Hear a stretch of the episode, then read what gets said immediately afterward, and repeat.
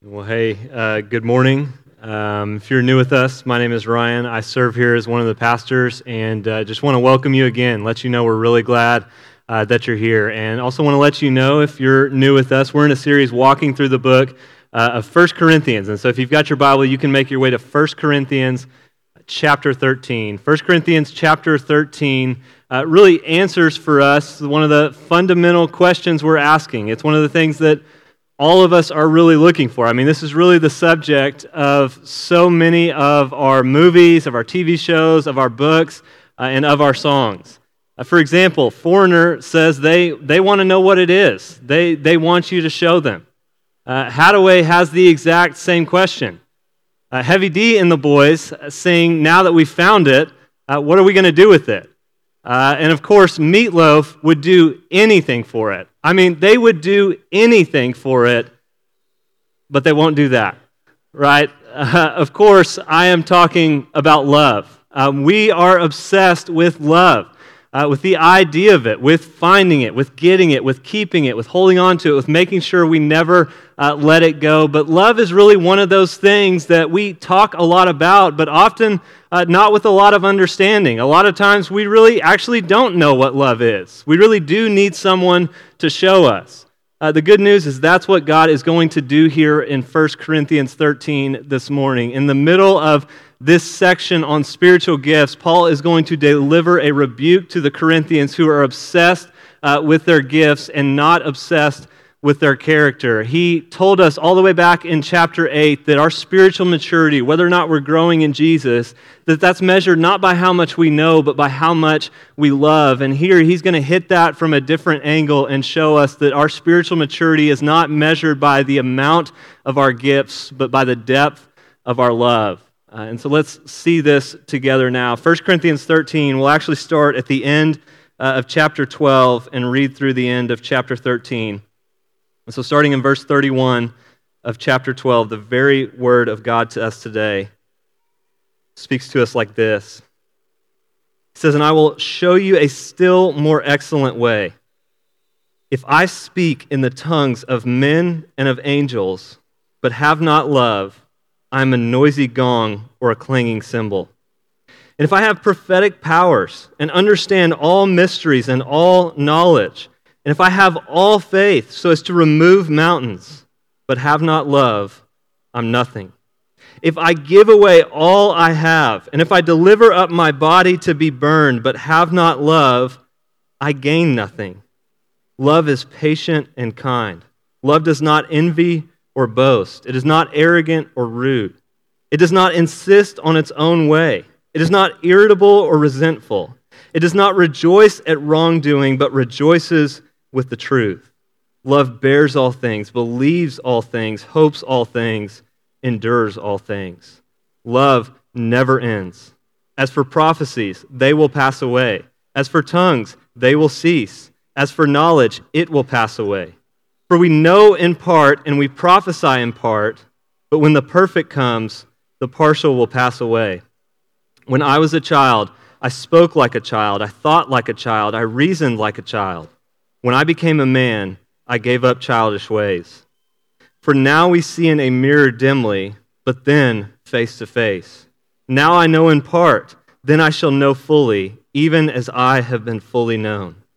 So now faith, hope, and love abide, these three, but the greatest of these is love. So, three things we see in this passage about love, three questions that the text answers for us. Uh, first, why do we need love? Uh, second, what is love? Uh, I'm not going to sing the song. It's been stuck in my head all week. I'm not going to do that to you. So, what is love? Uh, and then, third, where do we get the power to love? So, the why, the what, and the where of love. Let's think first about the why. Why do we need love? Well, you've got to remember this passage doesn't just come to us on its own. It sits in a context uh, and is in this letter of 1 Corinthians. And Paul did not uh, primarily write this passage to be read uh, at weddings. Now, I know it gets read at weddings all the time. If you had this passage read at your wedding, no shade. Like, I, I, think that's great. If you're going to have it read at your wedding, again, that's awesome. If you love your spouse like this, that's going to be a really good thing uh, for your marriage. But Paul did not primarily write this to address marriages and weddings. This is primarily addressing our life together as a church. Uh, the Corinthians were obsessed with all of these big, flashy displays of spiritual gifts like tongues and prophecy and words of knowledge. They thought this is how you know the Spirit is really active and at work in the life of a church. But Paul is saying without the presence of love, all of those great displays of gifts are meaningless. They're worthless. They mean nothing. I mean, look again at what he says. In verse 1, he says, If I speak in the tongues of men and of angels, but have not love, I'm a noisy gong or a clanging cymbal. And so if you had like the ability to just mesmerize people with your speech, if when you speak, people are like, you've got them on a string. They'll do whatever you tell them to do. You can lead and persuade people to go wherever you want them to go. If you had the gift of tongues, you're able to speak in a language you didn't know and kind of mesmerize all of us. If an angel showed up to church this morning and you were able to hold a conversation with them, and all of us are kind of just sitting back in awe, like, oh my gosh, how is she doing that? Like, even if you had all of those powers of speech without the presence of love, you're just as annoying and obnoxious as a gong or a cymbal that's just clanging and banging over and over and over. He says, If I have all prophetic powers. So, not just some prophetic powers, all prophetic powers. So, you're always there with a word that's right on time, and you know how to just build people up like crazy. You know exactly what to say. And he says, If I ha- understand all mysteries and all knowledge. So you know doctrine in and out, and you can explain difficult concepts and teachings of the Bible with ease. Uh, if people look to you for the answers. And he says, if I have all faith so as to remove mountains, so you can just trust God to do really whatever you think he's going to do, you know he's going to come through with it. If you say move and something moves, uh, and then he says, if I give away all that I have, and so, if when the offering buckets come by later this morning, if you put in the note to your house and your car in the bucket, you're just on a different level than everybody else, right? That, that's a sort of sacrifice that other people aren't making. And then he closes out by saying, If I give up my body to be burned, uh, so if I die as an act of sacrifice for Jesus, which, let's be honest, is a lot further than many of us would be willing to go, Paul says, even if I had all of that, if I don't have love, I am nothing, I have nothing, and I have gained nothing. It's meaningless. Now, think about all that Paul just stacked up here. This means that you can be an incredibly gifted and charismatic person. Again, the type of people look to and wish they had the influence and power and ability and giftedness that you did. The type of person who can lead people to go wherever you want them to go. Uh, you can know and have a grasp of the depths of theology and be able to explain it with ease, to be someone that people look to for the answers. Uh, you can give away all that you have. You could sacrifice and give of yourself and give of your things in a way that would make Mother Teresa look selfish. And, and even with all of that, even if that was all you and the same person, if you don't have love, it's meaningless. It's not just, hey, you did a lot of great things. These things over here just could have been a little bit better. No, it's worthless. It's absolute garbage. You have gained nothing. You have nothing. You are nothing. Now, why? Right? Because I, am assuming as we read through this, you're thinking what I am, which is man, if somebody's using their gifts like this, and if they're that gifted of a person, if they're taking the time to learn the depths of theology like this, and if they're sacrificing and serving like this, surely it has to be because they love God, does it not? What's wrong? Uh, I can think of at least three reasons why we would go to the lengths that Paul describes here and, and it not be out of a love for God and a love for others. One of those reasons is just a love of other people's praise.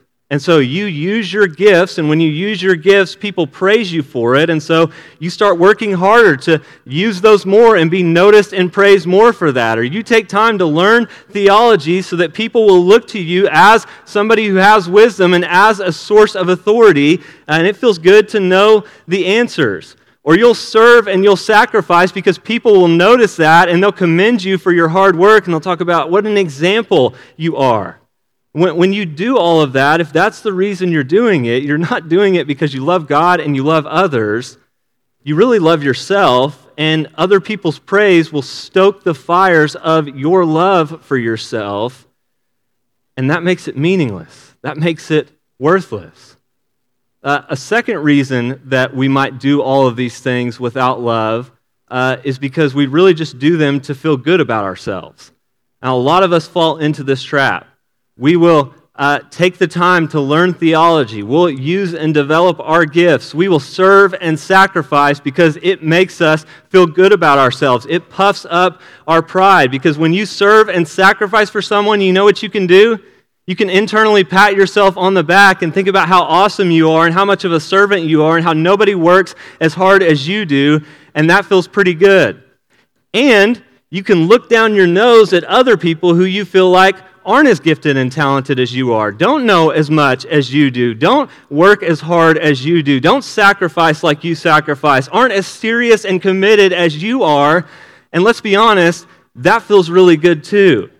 And the truth is, a lot of us do this. We do good things not because we want to serve others, but because we love ourselves and because it'll make us feel better about ourselves. We're doing this to try to heal some deficiency and insecurity we have in ourselves.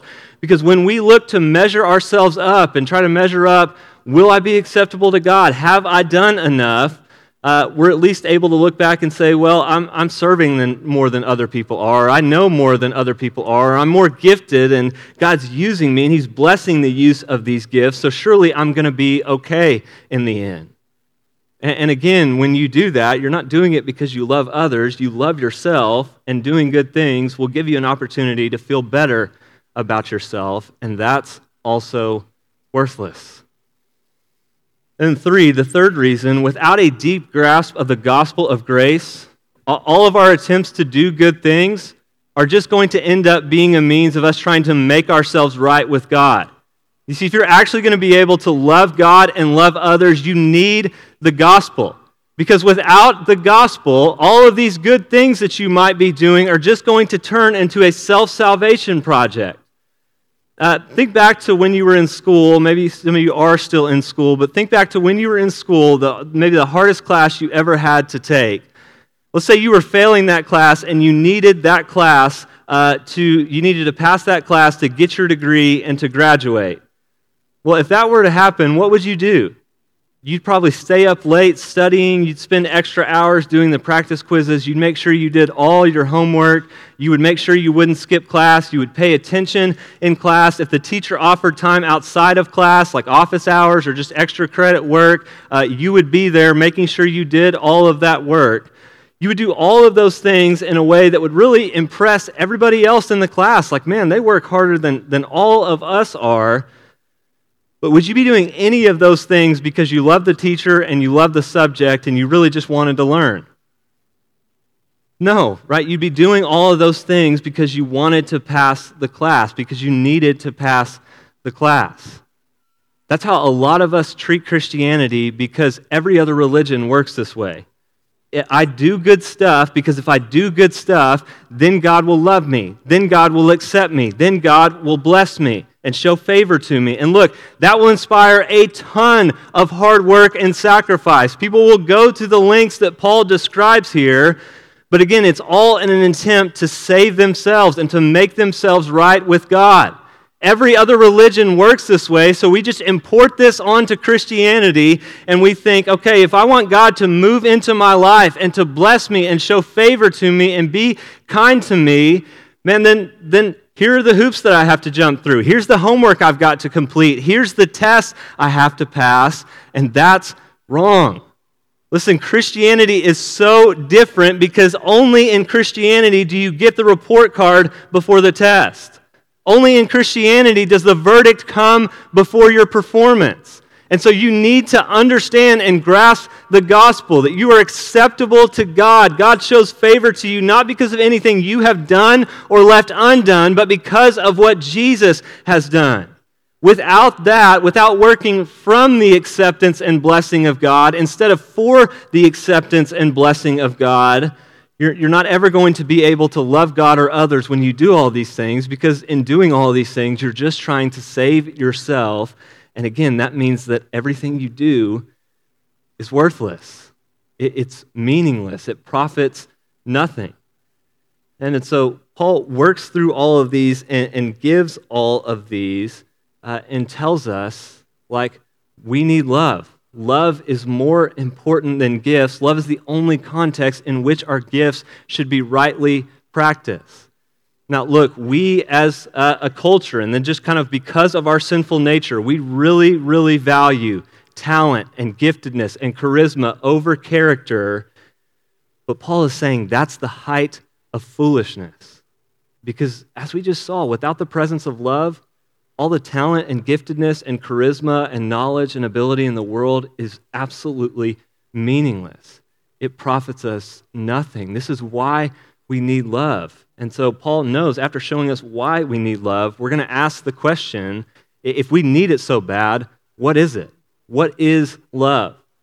Uh, and he's glad you asked because he's going to give us a 15 point description of love in verses 4 through 7, which, for the record, is a, a sermon with more points than I have ever preached. Uh, so he, uh, he went on longer than I did, but he's going to give us this summary of love.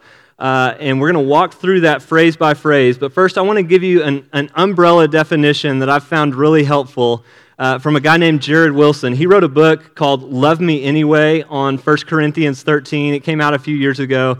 Uh, really helpful. I'd recommend it to you. It will, it will benefit you. Uh, but here's his definition for love. I'll give you this. We'll walk through Paul's and then we'll come back to this and see how it sums everything up at the end. He says, Love is an orientation towards others for their glory and their good. Love is an orientation towards others for their glory and their good. Here's what he means by that Paul says love is patient and kind. Patient means uh, that you don't apply to people, you don't treat people like they're already supposed to have reached perfection. You don't hold out affection towards them and you don't hold out love towards them until they get everything figured out. It means you love people uh, not as a project that you're trying to fix up. You love them as they are with all of their mess and their mistakes and their quirks right now. And it also means you don't project your desires onto them that they be more like you. Uh, here's what I mean by that. This is Jared Wilson again from this book. He said, uh, In the beginning of my marriage, I wanted my wife to be more like me. Why? Because I really love myself. I think I'm great and all the things about her that weren't like me seemed like deficiencies. Now, we don't just do this in our marriages, we do this with all of our relationships. And love means that we, don't, we can love people who are different from us uh, because we're not just treating them like a mirror to reflect ourselves back to us. We love them, we don't just love us. Love is kind. Kind is uh, more than just being nice. Kind means considering others, thinking of others above yourself. And so to be kind means you don't just think about how something is going to affect you, you also consider how it's going to affect others and how you can privilege them above yourself. And then he moves and he tells us love does not envy or boast. This is really the two flip sides of the same coin. Envy is wanting and wishing that you had something that others have that you don't. Uh, boasting is celebrating what you have uh, that others don't. And so, love is able to rejoice when others succeed, when others get celebrated, when others get noticed, when somebody else gets the promotion uh, without stewing on the inside about how, man, it should have been me. I should be the one being celebrated. I should be the one being recognized. Why does no one ever notice my hard work? I'm way better than this person is. Love doesn't do that. Love also doesn't boast and celebrate and let everybody know how much better you are than everybody else. Put it in context here. This means love, one of the ways this would play out here for us is love doesn't boast about, well, man, I'm more gifted than you, or I've got a better gift than you do, or I'm more necessary to this church than you are. So he says, love is patient and kind. It doesn't envy or boast. And then he says it's not arrogant or rude. Arrogant is just a complete focus on yourself. uh, you think that the world revolves around you, and when people don't treat the world like it revolves around you, they don't meet your expectations, you get angry. You're so self absorbed and you're always frustrated because your internal dialogue is always about what I deserve, what I'm owed, what I should be getting, what's in it for me. Uh, and you get angry when people don't meet that. Uh, a lot of commentators that I read talked about how rude in this context means dishonoring. It means love does not dishonor. What that means is you don't treat other people like tools and instruments that you use to get to what you really want. People don't feel used by you, they feel loved by you. So it's not arrogant or rude. Then he says, Love does not insist on its own way. Now, this is another one of those things that's going to be really countercultural for us because everything in our culture feeds our narcissism and our self absorption and our focus on ourselves. For example, how much self help advice do you hear nowadays about how you should basically treat your friendships like business transactions uh, and, and weigh those out based on how they're going to benefit you?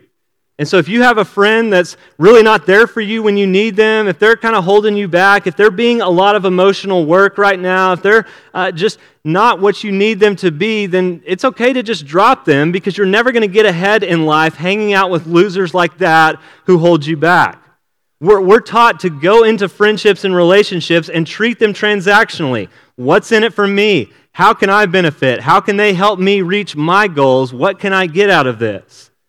In contrast, love does not go into a relationship asking first what it can get out of it, but what it can give to it. How you can be the friend who's serving and meeting needs and is there for somebody when they need you. So love doesn't insist on its own way. He also says love is not irritable or resentful. Irritable means that you're not easily angered. It, means that, that people aren't afraid that one false move, one false word is going to set you off. That people don't have to feel like they need to walk around eggshells when they're around you because you're not easily angered. And, and says love is not resentful, resentful, but notice the footnote here. This means love does not keep a record of wrongs. I found a quote from J.D. Greear that I thought explained this really well. Uh, he said, Some people, when they get angry, they get hysterical, but other people, when they get angry, get historical. That's what it means to keep a record of wrongs. So when somebody does something to you that you feel like is unjust or they sinned against you, uh, you add that to the list of things they've done against you. You pull out that record and you're like, hey, this is just like what you did to me back in January and back in October when you did this. This is always what you do. This is who you are. Don't you see this pattern? Look, love doesn't do that. Love doesn't keep up a record of wrongs that it can pull out to judge somebody with. Love forgives and wipes the slate clean. And again, this is going to be an opportunity for us to be very countercultural here because by and large, our world does not forgive anymore, it, it just cancels. But, but in contrast, we are called to offer genuine forgiveness, to not keep a record of wrongs and wipe the slate clean and not hold that against people.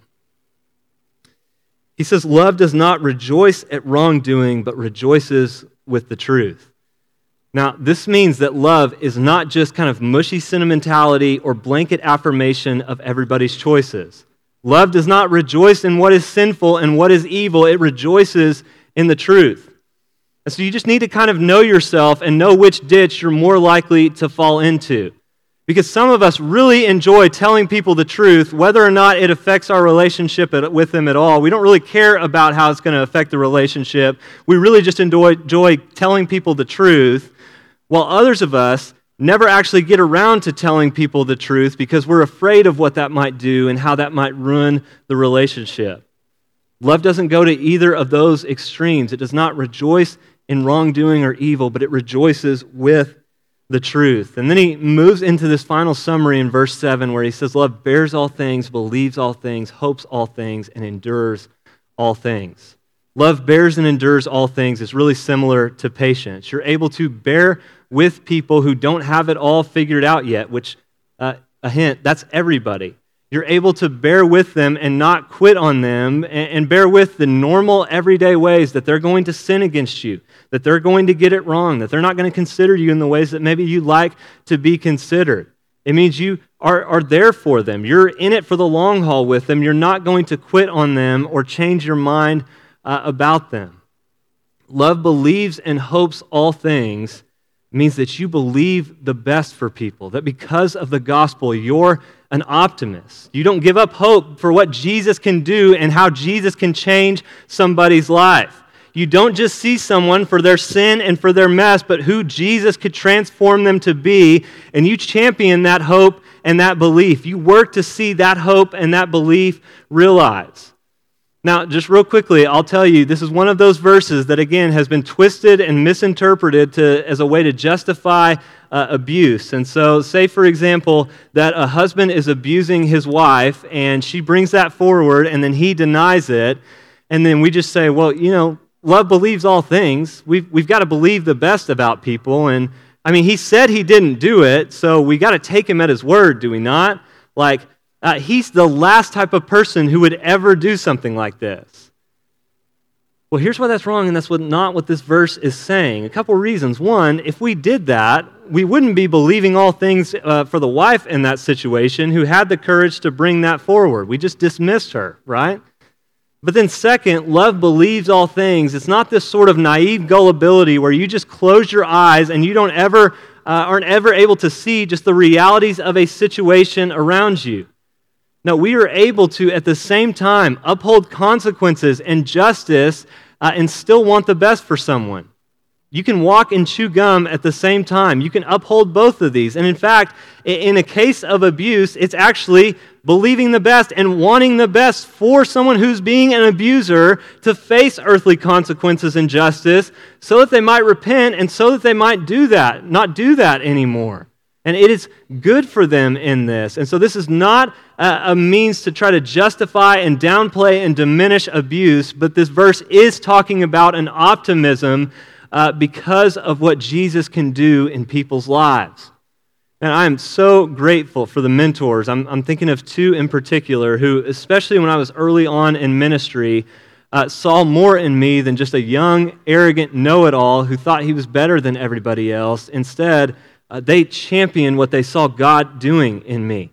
Uh, they didn't just see me for the, all that sin and all that pride and what I was. They championed what God was moving and working and changing in me. They didn't give up on me. They didn't make that the means of their relationship with me to always try to correct me and, and show me everywhere where I was going wrong. They bore with me, they endured all things.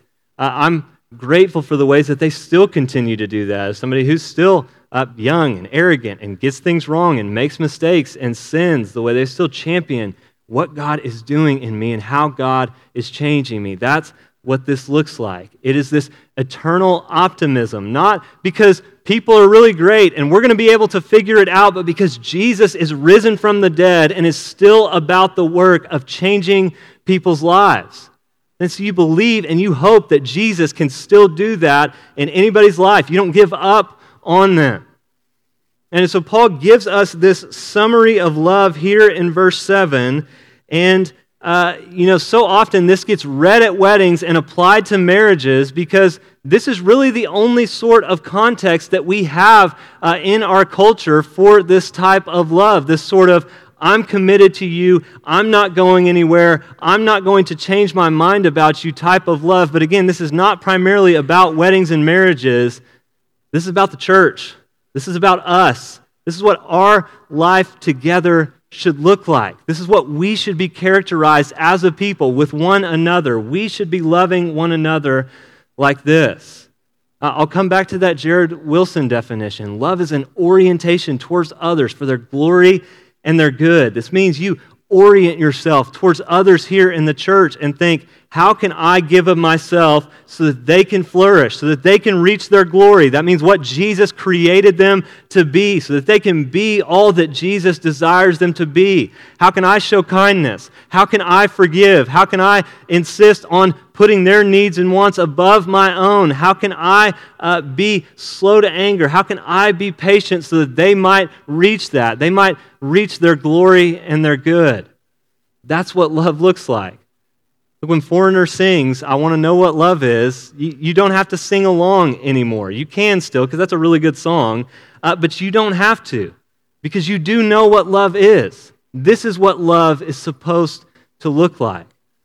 And that moves us into the final question that Paul answers here in this text, which is where do we get the power to love like this? If, if love is this important and this is what it looks like, where do we get the ability to be able to do this? Well, look again at what he says in verse 8.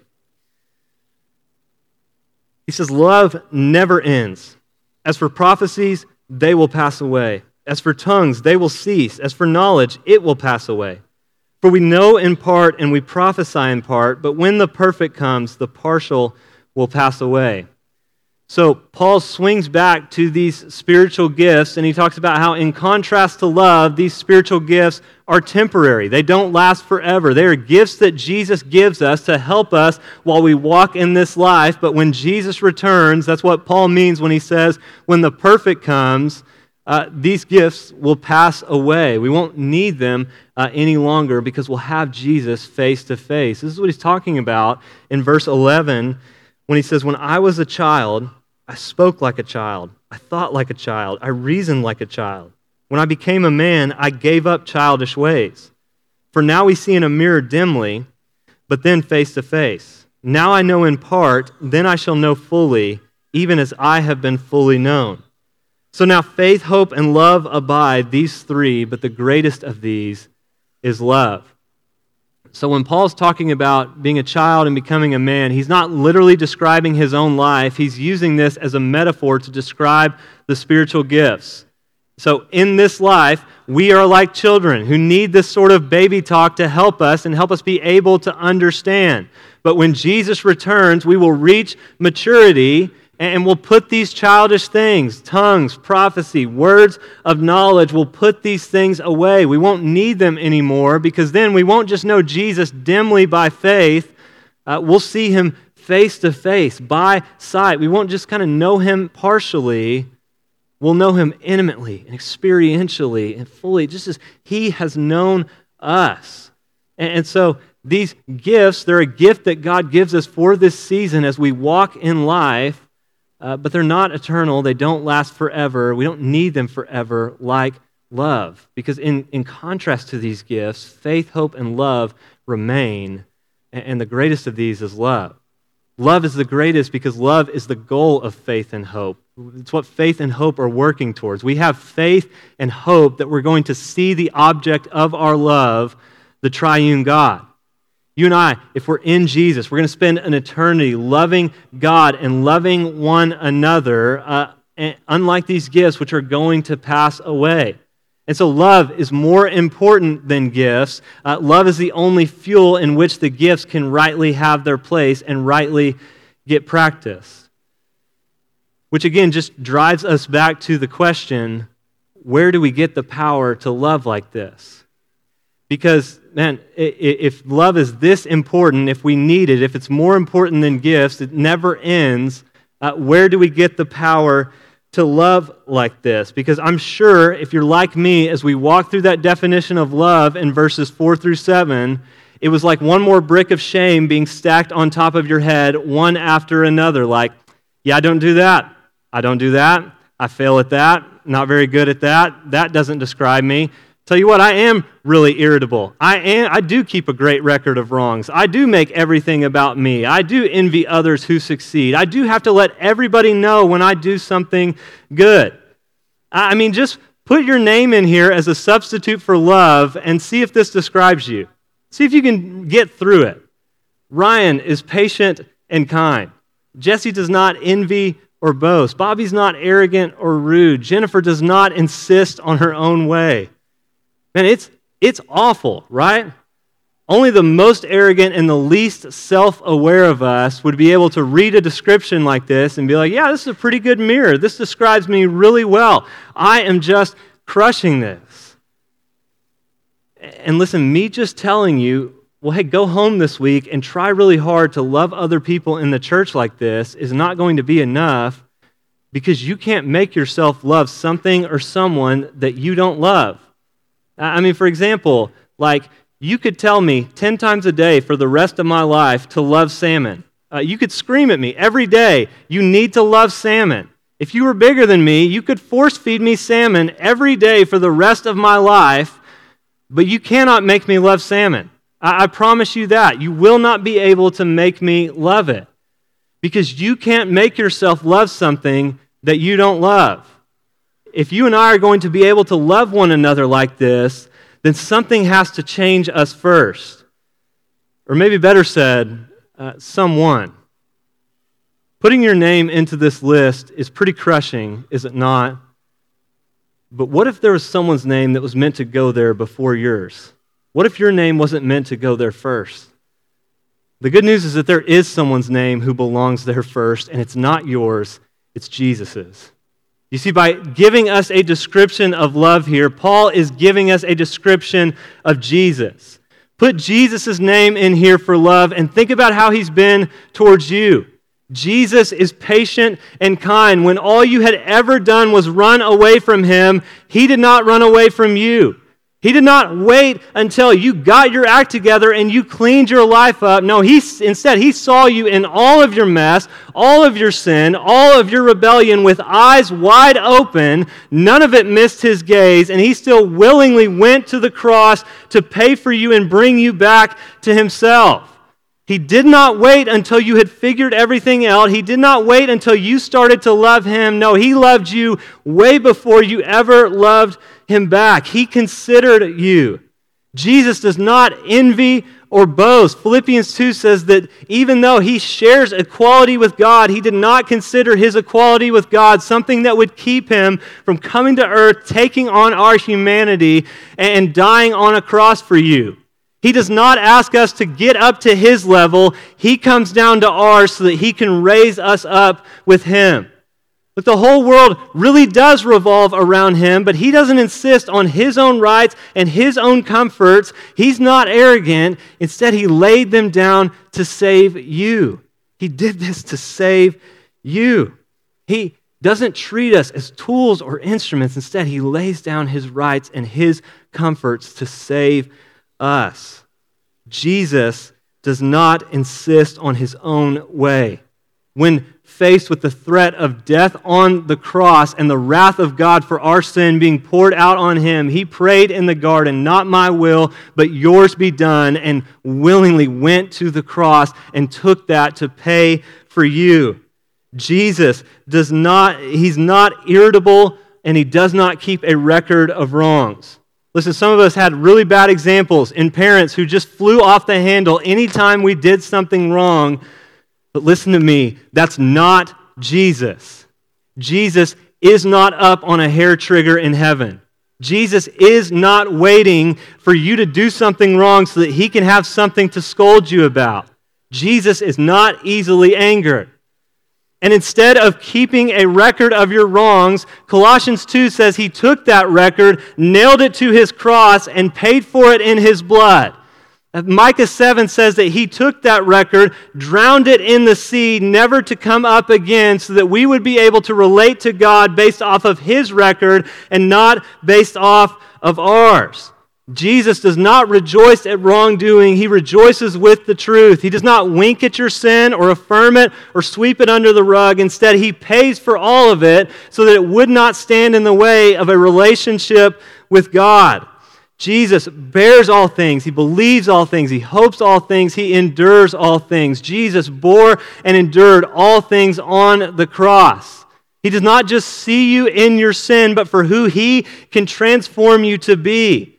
He does not quit on you or change his mind about you, even though he had every reason to. Instead, he saved you, he brought you back to himself. And that's love, and that's the best news in the universe. Jesus loves you. Not just other people that you think are way better Christians than you are. Jesus loves you like this, with this sort of love. That's the way he loves you. And if you will receive the love of Jesus into your heart, the love of Jesus will begin to reorient and reshape and rework the loves and desires of your heart so that more and more you will be able to love others. Uh, or again, better said, his love for others will begin to flow through you. 1 John 4 says we only love God because God has first loved us. And so let his love change you. And so, for example, Let's say you do good things because you want to do good things to feel better about yourself. Well, you do that as a way to try to justify yourself so that when you measure yourself up, you measure up. You've been done enough to be able to say, God will probably let me in in the end. He'll sweep this other stuff under the rug. I've done enough to be righteous.